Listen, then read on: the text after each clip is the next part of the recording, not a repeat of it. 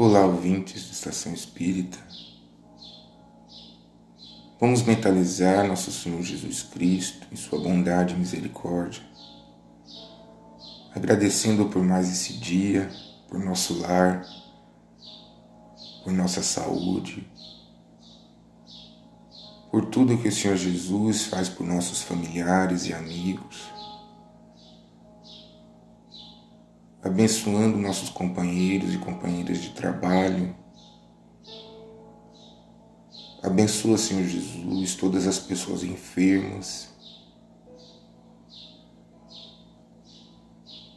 que se encontram em estado de desespero, de desânimo, que o Senhor Jesus possa envolvê-las com seu amor divino, com sua luz. Obrigado, Senhor Jesus. Faremos a leitura do pequeno livro intitulado Sinal Verde, de Chico Xavier, pelo espírito de André Luiz. Preocupações. Não se aflija por antecipação, porquanto é possível que a vida resolva o seu problema, ainda hoje, sem qualquer esforço de sua parte. Não é a preocupação que aniquila a pessoa, e sim a preocupação em virtude da preocupação. Antes das suas dificuldades de agora, você já faceou inúmeras outras, e já se livrou de todas elas com o auxílio invisível de Deus. Uma pessoa ocupada em servir nunca dispõe de tempo para comentar injúria ou ingratidão. Disse um notável filósofo: uma criatura irritada está sempre cheia de veneno, e podemos acrescentar, e de enfermidade também. Trabalhe antes, durante e depois de qualquer crise, e o trabalho garantirá sua paz. Conte as bênçãos que lhe enriquecem a vida, em anotando os males que porventura lhe visite o coração, para reconhecer o saldo imenso de vantagens a seu favor. Geralmente, o mal é o bem mal interpretado. Em qualquer fracasso, compreenda que se você pode trabalhar, pode igualmente servir, e quem pode servir carrega consigo um tesouro nas mãos. Por maior que lhe seja o fardo do sofrimento, lembre-se de que Deus, que aguentou com você ontem, aguentará também hoje. Importante mensagem que nos fala das nossas preocupações, da maneira como nos preocupamos com os obstáculos que enfrentamos, por vezes nos esquecendo da mão invisível de Deus nos guiando, nos livrando dos males. Que possamos bendizer até mesmo as provas por quais passamos, porque, como diz a mensagem, geralmente interpretamos o mal de uma maneira errada. Não aprendemos com a lição que por vezes nos fere a carne. Que possamos sempre servir com esse tesouro nas mãos, que é o nosso espírito, que é a alma em busca da evolução. Trabalhando sempre, pois o trabalho também nos ajuda a enfrentar as intempéries da carne. O trabalho nos força a convivência com o próximo, nos leva a atitudes de solidariedade, de união. Que possamos também bendizer nosso trabalho, os nossos colegas de ofício,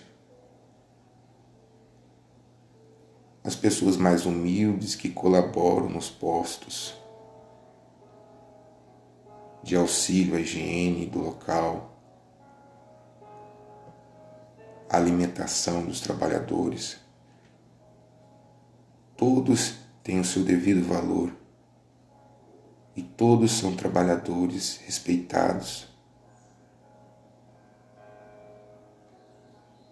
Que possamos sempre levar também o olhar amoroso e a amizade a todos aqueles que cruzam nosso caminho. Faremos a leitura do livro intitulado Fonte Viva, de Chico Xavier pelo Espírito de Emmanuel. Entendamos-nos,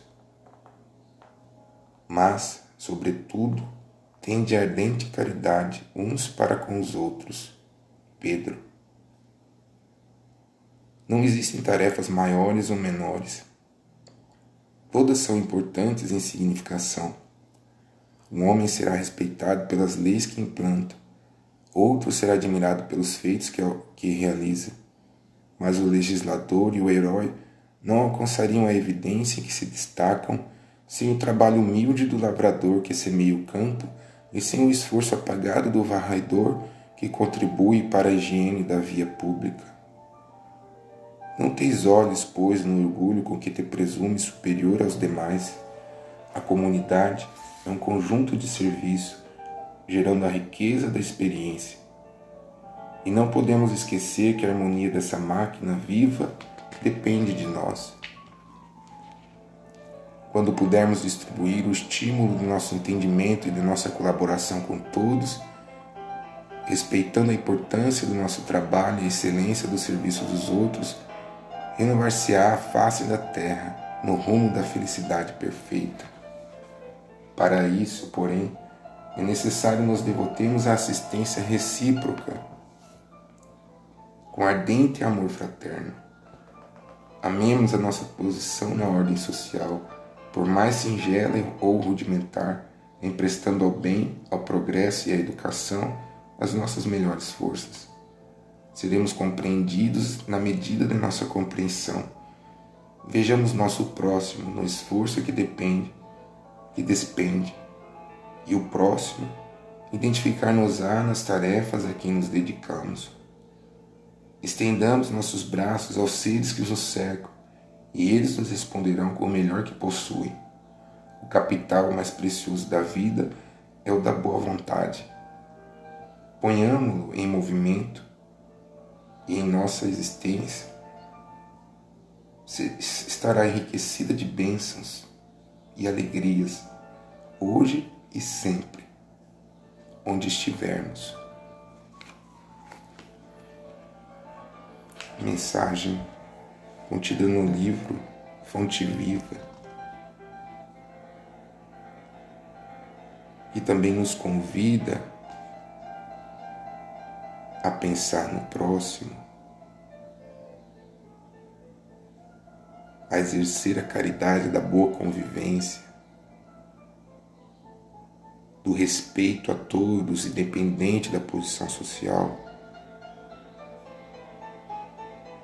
do perdão, das ofensas, da indulgência para com os erros alheios. E possamos identificar também em nosso próximo o mesmo espírito sedento de luz, caminhando em busca de sua evolução, que também tem um tempo próprio,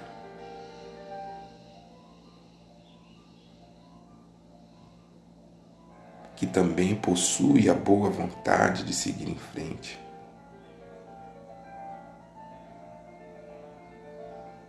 Que o Senhor Jesus Cristo possa abençoar a cada um de nossos amigos do caminho, daqueles que caem e daqueles também que após a queda se reerguem e com força conseguem reerguer aquele que estava ao seu lado.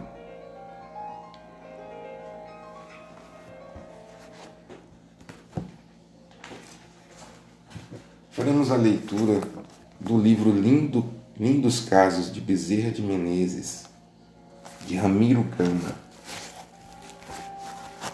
que nos conta a seguinte história, a seguinte passagem desse Espírito de Luz que esteve conosco na Terra, que é o Dr. Bezerra de Menezes. Cai da parede o retrato de Bezerra, uma lição dolorosa para o Espírito.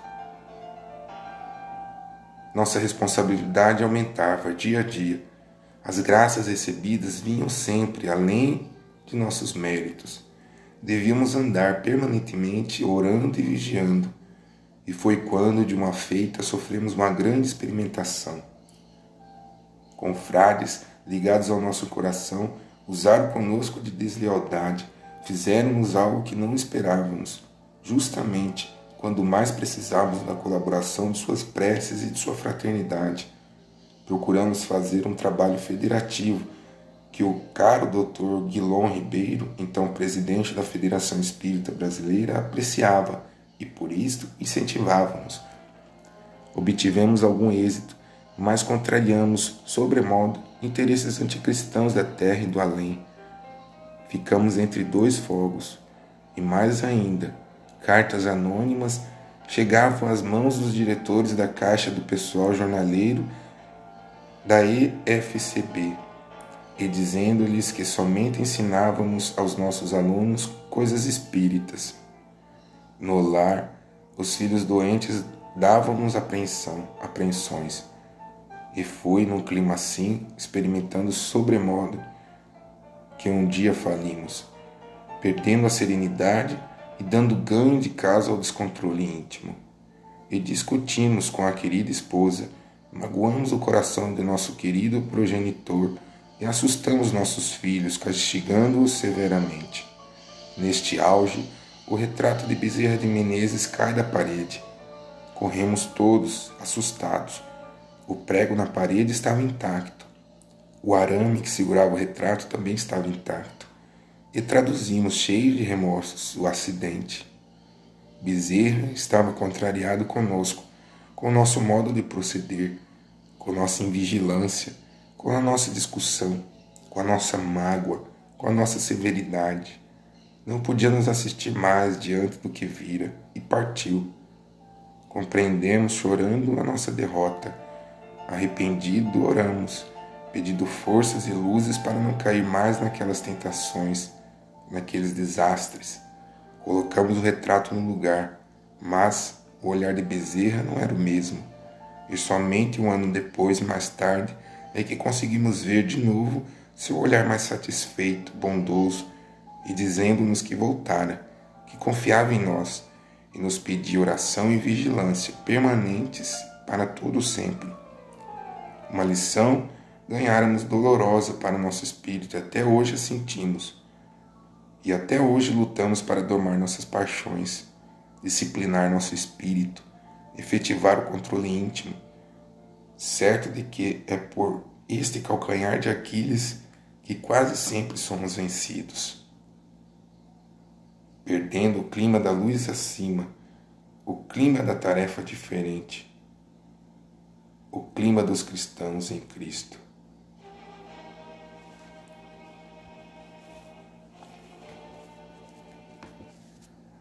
Importante mensagem.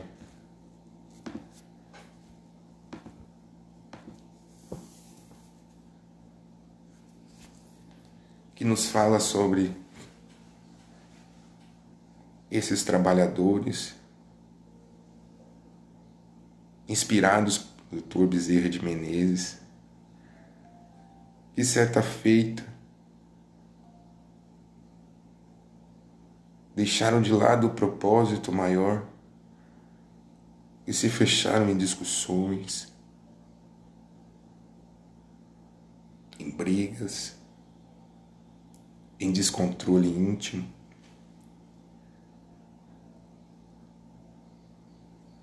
para que depois refletissem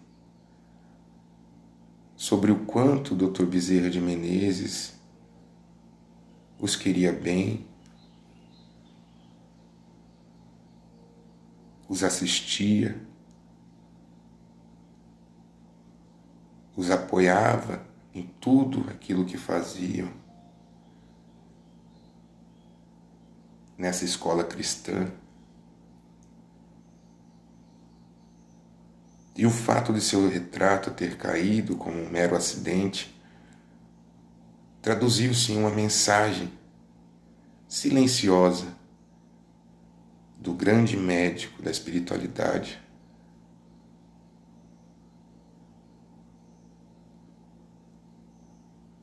trazendo a mensagem de que é preciso estar unido em oração e vigilância constante.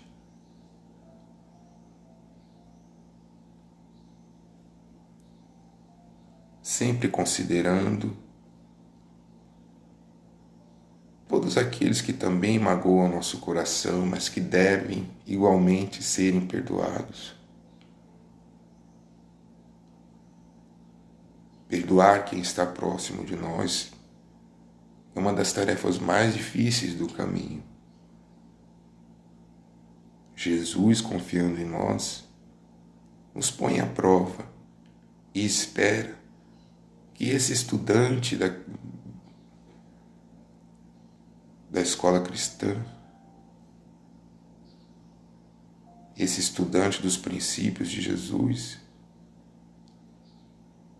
possa seguir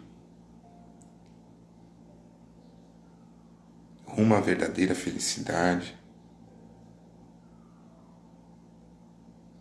rumo ao país das alegrias e da luz.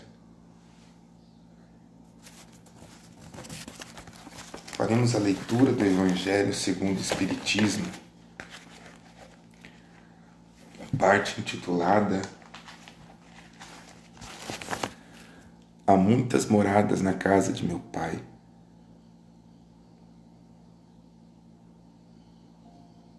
Não se turbe o vosso coração. Crede em Deus. Crede também em mim. Há muitas moradas na casa de meu Pai. Se assim não fosse, eu vou-lo teria dito.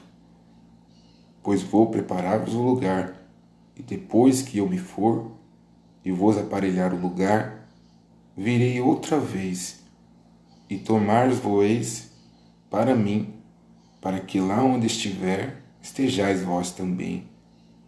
João. Diferentes estados da alma na erraticidade. A casa do Pai é o universo. As diferentes moradas são os mundos que circulam no espaço infinito, oferecendo aos espíritos desencarnados estações apropriadas ao seu adiantamento. Independentemente da diversidade dos mundos, essas palavras podem ser interpretadas pelo estado feliz ou infeliz dos espíritos na erraticidade, conforme for ele mais ou menos puro e liberto das atrações materiais, o meio em que estiver, o aspecto das coisas, as sensações que experimentar, as percepções que possuir, tudo isso varia ao infinito. Enquanto uns, por exemplo, não podem afastar-se do meio em que viveram, outros se elevam e percorrem o espaço e os mundos. Enquanto certos espíritos culpados erram nas trevas, os felizes gozam de uma luz resplandecente do sublime espetáculo do infinito. Enquanto, enfim, o malvado, cheio de remorso e pesares, frequentemente só, sem consolações, separado dos objetos de sua afeição, geme sobre a opressão dos sofrimentos morais, o justo, junto aos que ama, goza de uma indizível felicidade. Essas também são, portanto, diferentes moradas, embora não localizadas nem circunscritas. Há muitas moradas na casa de meu Pai. Mais uma prova da bondade de nosso Senhor, que sabe de cada espírito, de cada fagulha divina,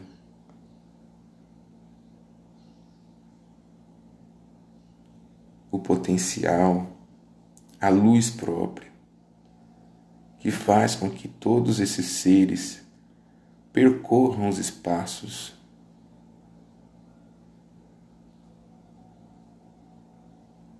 transitem por diferentes moradas, cada uma apropriada ao seu estado,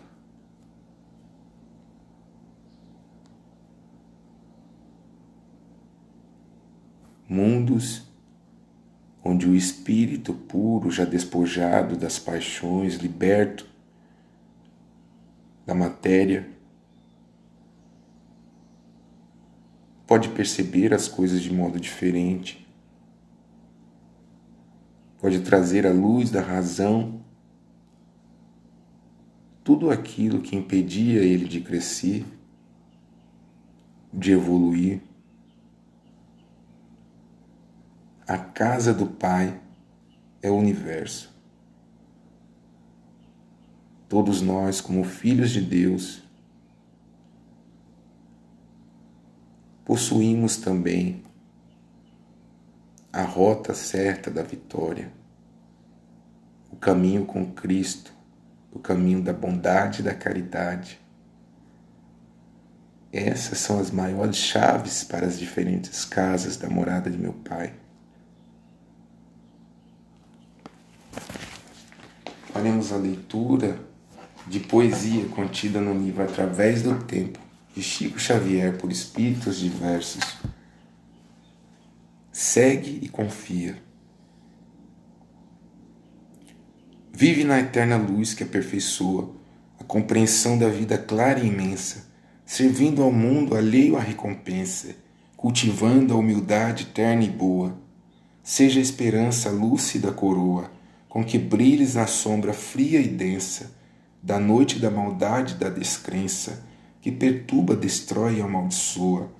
Sob as desilusões, penas e assombros, não sepultes teus sonhos nos escombros do amargo desalento que te invade. Rota, veste da carne que redime, encontrarás a luz pura e sublime no divino país da eternidade. Cruz e Sousa. Fiquem com Deus e até a próxima.